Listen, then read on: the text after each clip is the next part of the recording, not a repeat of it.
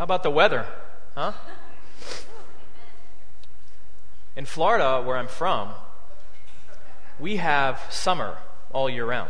It's just in between 90 and 60 all year round. And here, we have four seasons in one day. I'm still getting used to this South Dakota weather. And so many of you tell me, I say, oh, it's spring's here. And they say, oh, you just wait. Well, good morning to you all. My name is Chance Sumner. I'm one of the pastors here at Community Bible Church. I serve with Jesse as a pastor here. I'm so thankful that you're here. It is a joy to be here with you this morning, to gather in the name of Jesus Christ and to lift up his, lift up his name corporately as a church and to testify of his grace. That's why we gather. We gather for no other reason but for Jesus Christ. And because he is so good to us, there is great benefit in following Jesus. And there is great benefit to being a part of this church. If you're looking for a church family, I'd love to welcome you here. If you have any questions, please come and talk to me or Pastor Jesse or one of the elders. We would love to talk to you about this church. And this morning, let's go ahead and open up to Philippians 2. We're finishing our study of Christ's exaltation. This is part 3. I promise this is the final installment of this, of this topic. I pray that, it, that, that through, this, through this passage and through this topic that you've seen Christ in a new and fresh way. That's my prayer. My prayer is that you've both been taught and challenged in your walk with Christ. And this morning we're going to be continuing our study of the doctrine of Christ's exaltation. There's going to be a lot of doctrine this morning, as there was last week and the week before and the week before. We've been dealing with a very weighty passage. Philippians 2 6 through, the, through verse 11 is a doctrinally rich passage. So it's important that we spend time understanding what it is that Paul is teaching here. We, we shouldn't rush over the details, but dig down and understand what Paul is saying. And so I ask you to, to continue bearing with me. And also, if you have any questions, if you have any doctrinal questions, I'm here to try to help you answer that question. I want you to feel comfortable coming and talking to me about anything. If there's something going on in your life, I'm here for you. I want to serve you. Jesse wants to serve you. The elders want to serve you. And I pray and hope that you see us as approachable and that you want to come and talk to us. So please do that. And young theologians, you as well. Sometimes children ask the best questions. And so, young theologians, as you're writing your worship notes, if you have any questions, I would love to try to help you answer those questions. Let's go ahead and read our passage this morning. We're going to start in verse 9. That's not going to be the passage that we focus on. We're going to focus on verses 10 and 11. But to get some context, let's go ahead and begin in verse 9. Philippians 2 9. Therefore, God has highly exalted him and bestowed on him the name that is above every name, so that at the name of Jesus every knee should bow in heaven and on earth and under the earth, and every tongue confess that Jesus Christ is Lord, to the glory of God the Father. We're going to be honing in on verses 10 and 11, as I've said, and I have two points. The first point, still tracing this notion of Christ's exaltation, the first point, write this the result of Christ's exaltation. The result of Christ's exaltation. Beginning in verse 10, right at the beginning, you have this so that. I want you to see, see this. At Community Bible Church, the Bible. Bible is our middle name, and we're, we're big on the Bible. I want you to see where in the scripture I'm getting this from. In Philippians 2:10 it says so that. Do you see how Paul begins verse 10? So that is a statement of result. Paul is telling us in verse 10 the result of verse 9. This is a conjunction. It's linking the ideas it's linking the idea found in verse 9 with the idea found in verse 10. And the idea found in verse 9 is God's, God the Father's exaltation of Jesus. After Jesus died, because of his obedience, because of who Jesus is, God the Father exalted his Son. And we explored verse 9 last week. What is the consequence of that exaltation in humanity? That's what verse 10 is unpacking. It's unpacking the result of Christ's exaltation, the consequence. And the consequence, the result is so that, with the result that, verse 10, at the name of Jesus, every knee should bow in heaven and on earth and under the earth, and every tongue confess that Jesus Christ is Lord. That's the result. That's the result of Christ's exaltation by the Father. Now, to understand this better, we have to understand the Old Testament passage that Paul is alluding to here. It is not explicit in this passage, but Paul is referencing and applying to Jesus a passage, a verse found in Isaiah 45. Let's go ahead and turn there to Isaiah 45. Isaiah 45, verse 23.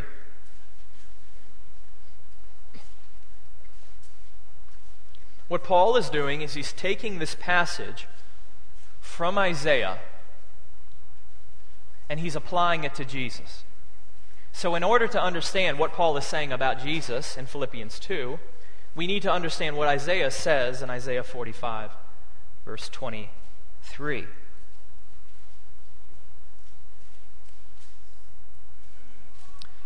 Isaiah 45, verse 23. But by myself I have sworn, from my mouth has gone out in righteousness, a word that shall not return what God is saying here is that this word that he's about to say is going to happen. It is true. God knows the future and has determined the future. So he knows that this will take place. So, what is it that will take place? Quote, To me every knee shall bow, every tongue shall swear allegiance. Paul takes this passage every knee bowing, every tongue swearing allegiance, and applies it to Jesus. Now, in this context, the author of Isaiah is not applying it to Jesus. Who is the author of who, who is the author applying it to? Well, the key here is understanding this me at the end of verse 23. To me every knee shall bow. Now, who is this me? Go to verse 18, Isaiah 45, 18. This is where the Lord's monologue begins. For thus says the Lord. So the me in 23 is the Lord in verse 18. Now, if you're looking at your Bibles, you're going to notice that the word Lord is capitalized. That is very important. That is not an unimportant fact. What Lord here is indicating is it's indicating, the English translation is indicating that the Hebrew name for God is being used here. Now, if you remember in Exodus 3, God revealed himself, the God of Israel revealed himself to Moses. And God told Moses to go back to Egypt and to go to Pharaoh and to tell Pharaoh to let the Israelites go. And what God, what Moses says to, what Moses says to God is God, who should I tell them who's sending me? What is your name? God responds with this word, Lord. Anytime you see in the Old Testament, Lord capitalized, it's referring to God's name. And God's name is often pronounced as Yahweh. God's name is Yahweh. Now, there's a difference between saying, the Lord's name and saying God. God is a title. God is a title. God is not a name. God is a title. And actually, the Bible teaches that there are many gods. Now, there is only one true God, but there are many gods. There are many entities and beings that can bear this name, God. Now, what the Old Testament is very strict about is that there is only one Yahweh. There is only one capital Lord. So, God is a title. God can be a title. But Yahweh is a name. There can be many gods, but there is only one Yahweh. There is only one capital Lord. And we see that in this passage. Verse 18. We're going to explore this passage a bit more to see what this Yahweh is like. For thus says the Lord, who created the heavens, he is God, who formed the earth and made it. So, this Yahweh is the creator of all reality. The question of where did all this come from? It came from the Lord, capitalized. It came from Yahweh. That is his name. Right at the end of verse 18 I am the Lord, and there is no other. There is no other Yahweh. There is only one God, one true God. Verse 19 at the end I, the Lord, speak the truth. I declare what is right. God, the true God, Yahweh, speaks the truth always. That's why we can trust the Bible, is because the Bible is the Word of God, and therefore true. God only speaks truth. Look at the end of verse 21. Was it not I, the Lord? And there is no other God beside me, a righteous God and a Savior. There is none beside me. Yahweh has no rivalry. There is no other God who compares with the Creator of the universe. And his name is Yahweh. His name is the Lord. And then verse 22 He is the Savior of all mankind. Turn to me, verse 22, and be saved, all the ends of the earth. That's us, that's Gentiles. Verse 22 teaches that if Gentiles want to be saved, they must turn to Israel's God. For I am God and there is no other. And then bringing all of that to a conclusion, verse 23 By myself I have sworn, by myself I, Yahweh, have sworn, from my mouth has gone out righteousness, a word that will prove true. And what does Yahweh say? Yahweh says, To me, to Yahweh, every knee shall bow, and every tongue shall swear allegiance. Now, with that, with that background in the back of our minds, Let's turn back to Philippians 2. When we understand the passage that Paul is quoting, and when we understand what Paul is saying of Jesus, we get a truly radical idea. And that radical idea is this Yahweh is a name that is shared. Yahweh is a shared identity. And Jesus Christ is Yahweh. Jesus Christ, the man who lived, who was born in Bethlehem, who lived in Israel, and who died on a Roman cross, what Paul is saying is that person is Yahweh. That is the God of Israel. And now we have further specification that it is not to a general notion of Yahweh to whom all allegiance will be given, but it is to Jesus Christ, the God man, Yahweh incarnate, dying on a Roman cross and rising from the dead. That is to whom universal allegiance will be given. And Paul has this statement in heaven and on earth and under the earth. What Paul is saying here is that regardless of where people are, whether they are in heaven whether they are on the earth or whether they are in the earth, under the earth, in the place of the dead. All people, all people will recognize, Christians and non Christians will recognize that Jesus is the God of Israel, that Jesus is the Messiah, that Jesus is Yahweh in the flesh. And in verse 11, they will confess that Jesus Christ is Lord. The Lord here that they will confess is the Lord found in Isaiah 45. And that Lord is Yahweh. One day, all peoples, the Bible is teaching, the Bible is teaching that everybody will one day bow and confess that Jesus Christ is Yahweh. That's the result that's the result of the exalt- uh, Christ's exaltation. Christ's exaltation has massive significance, bears massive significance for this world. And one day, when Jesus descends as we sung, and it is well with my soul, one day all people will recognize and confess that truth. That is the result of Christ's exaltation. Now, for our second point, diving into Philippians 11, write this. First point was the result. Second point is the purpose of Christ's exaltation. What's it all about, Pastor? Why go through all of this? What is Paul trying to show us ultimately that will happen? In the Christian life, in the Bible, there is one purpose that governs all of Scripture. From beginning to end, there is one purpose for all that happens. And that purpose is that God would be glorified. That is the main purpose for why you exist, for why you might have children, for why you work your job, for why the sun rises, for why it snows, and ultimately for why Jesus was exalted. Is to glorify God, to glorify God the Father.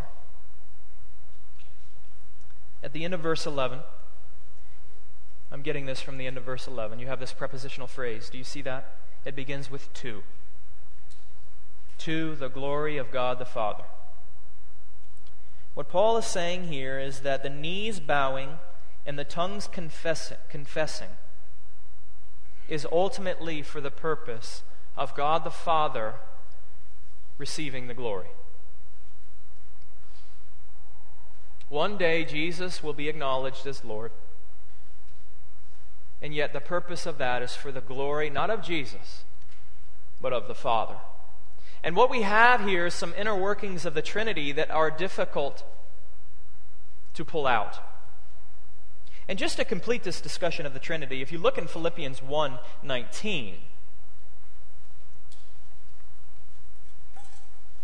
Philippians 1:19 For I know that through your prayers and the help of the spirit of Jesus Christ so the Bible teaches that there's a Father who is Yahweh, there is a Son who is Yahweh, and then there is a Spirit of Yahweh who is the Holy Spirit. That's the teaching of the Trinity. That is a central confession that we must hold on to as Christians. And so in Philippians, you get that whole picture. You get that whole picture. And the Trinity really is everywhere. It's everywhere in Scripture. If you know where to look at, where to find it, it is everywhere. And what ultimately happens at the end of time is that by the Spirit's power, the Spirit will apply to all people the truthfulness of the gospel. And they will bow and they will confess that Jesus is Lord. And Jesus will be exalted as the heavenly Lord of all reality. And at the end of time, Jesus will give all glory to the Father. That's the inner working. And this all plays into Jesus is not a selfish being. Look in Philippians 2 verse 6. We've covered this passage. Who, though he was in the form of God, did not count equality with God a thing to be grasped. Another way to understand that is though he was Yahweh, he did not count equality with God the Father a thing to be pursued. What Paul is teaching here is that the Son is a selfless being. His will is not to do his own, but the will of the Father. And when the Father exalts Jesus at the end of time to be the Lord of heaven and earth, where all people recognize him, Jesus will give the glory back to the Father, and the Father will receive all praise. To further explore this idea, turn with me to 1 Corinthians 15. Verse 28. 1 Corinthians 15, 28.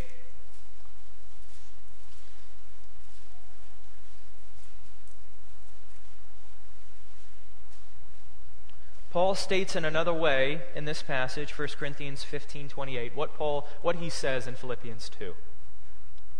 This is talking about the end of time, verse 28.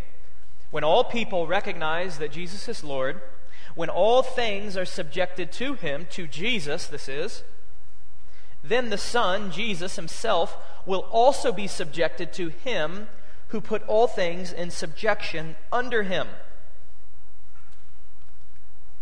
That's a mouthful right there.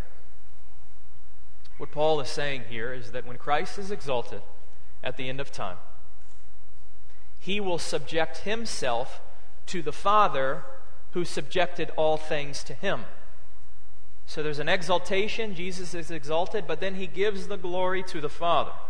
And the purpose of all of this, look at the end of verse 28, that God may be all in all. God there is God the Father. That God the Father may be exalted above all. We believe as Christians that the Father, the Son, and the Holy Spirit are all God, but they all have different roles to play in salvation. And what Paul is indicating here is one of those differences. At the end of time, the Father will be exalted. The Father will receive the glory for his plan of salvation. And Jesus will serve that end. Jesus will lay down his, all of his glory for the Father.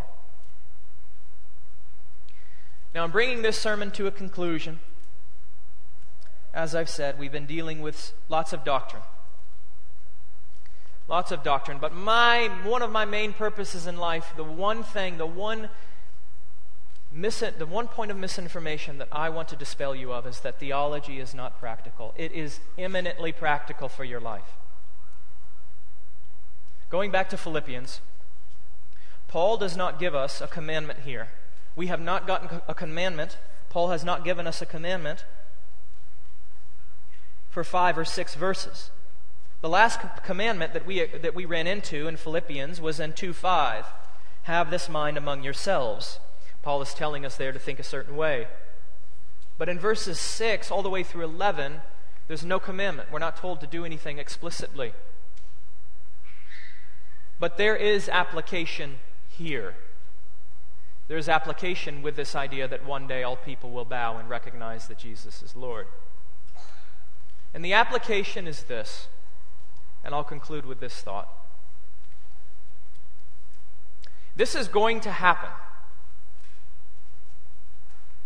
I would bet my entire life on it. I am betting my entire life on it.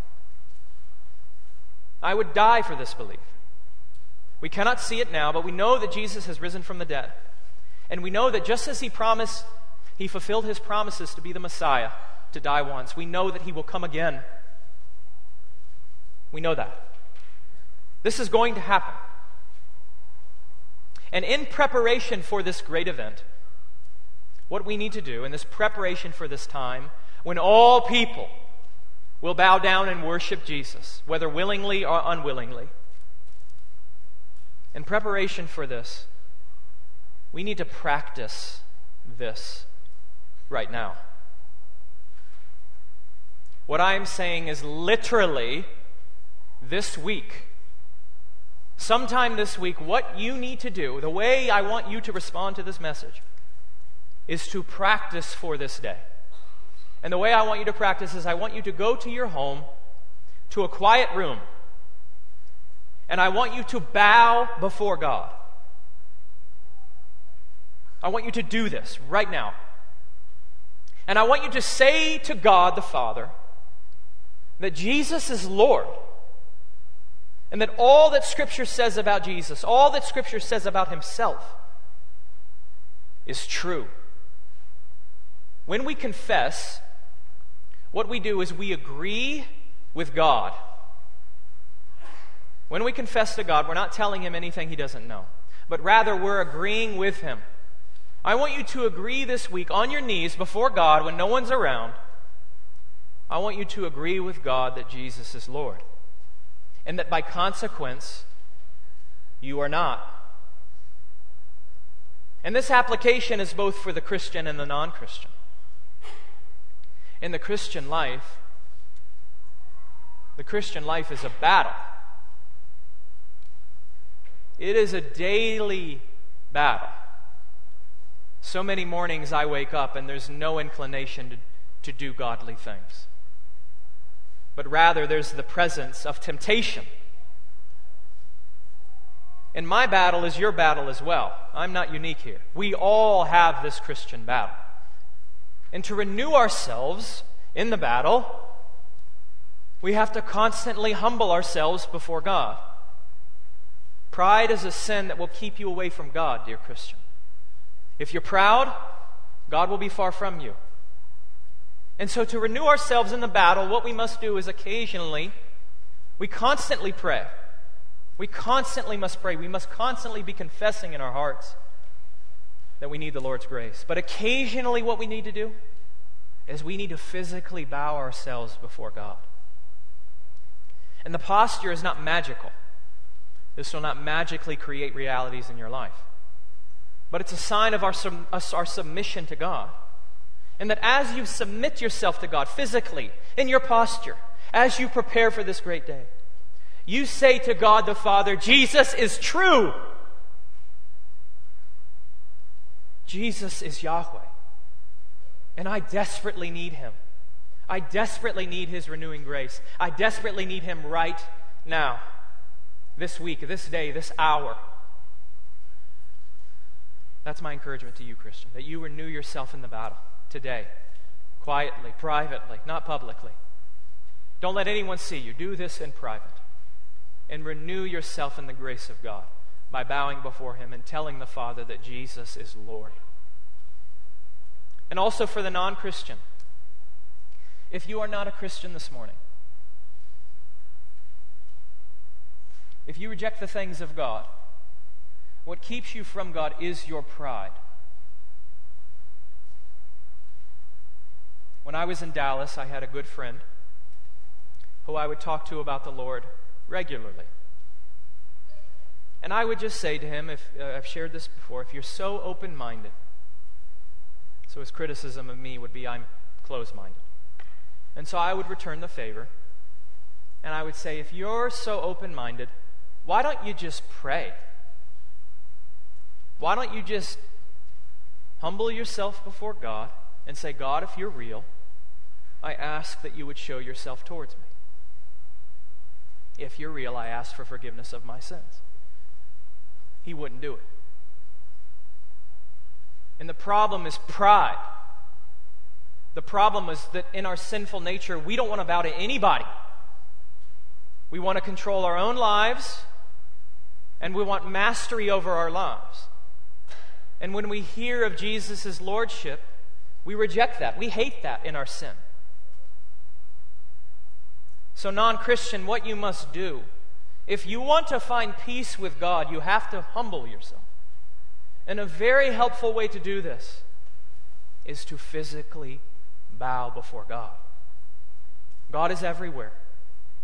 If you go in your room, God is there. And if you bow down, He is there. He knows what you're doing.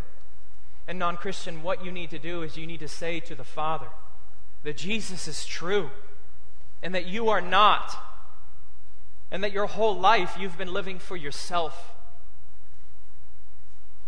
But now, due to His grace and His mercy,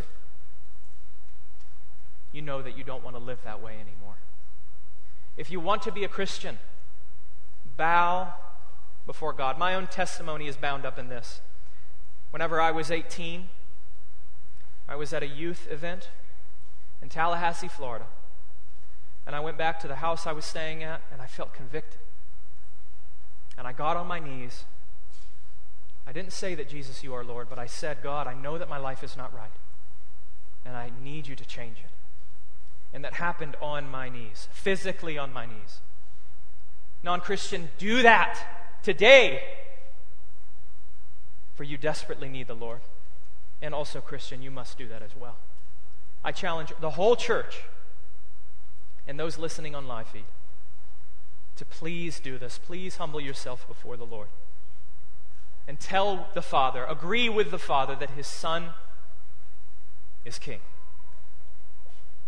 Pray with me.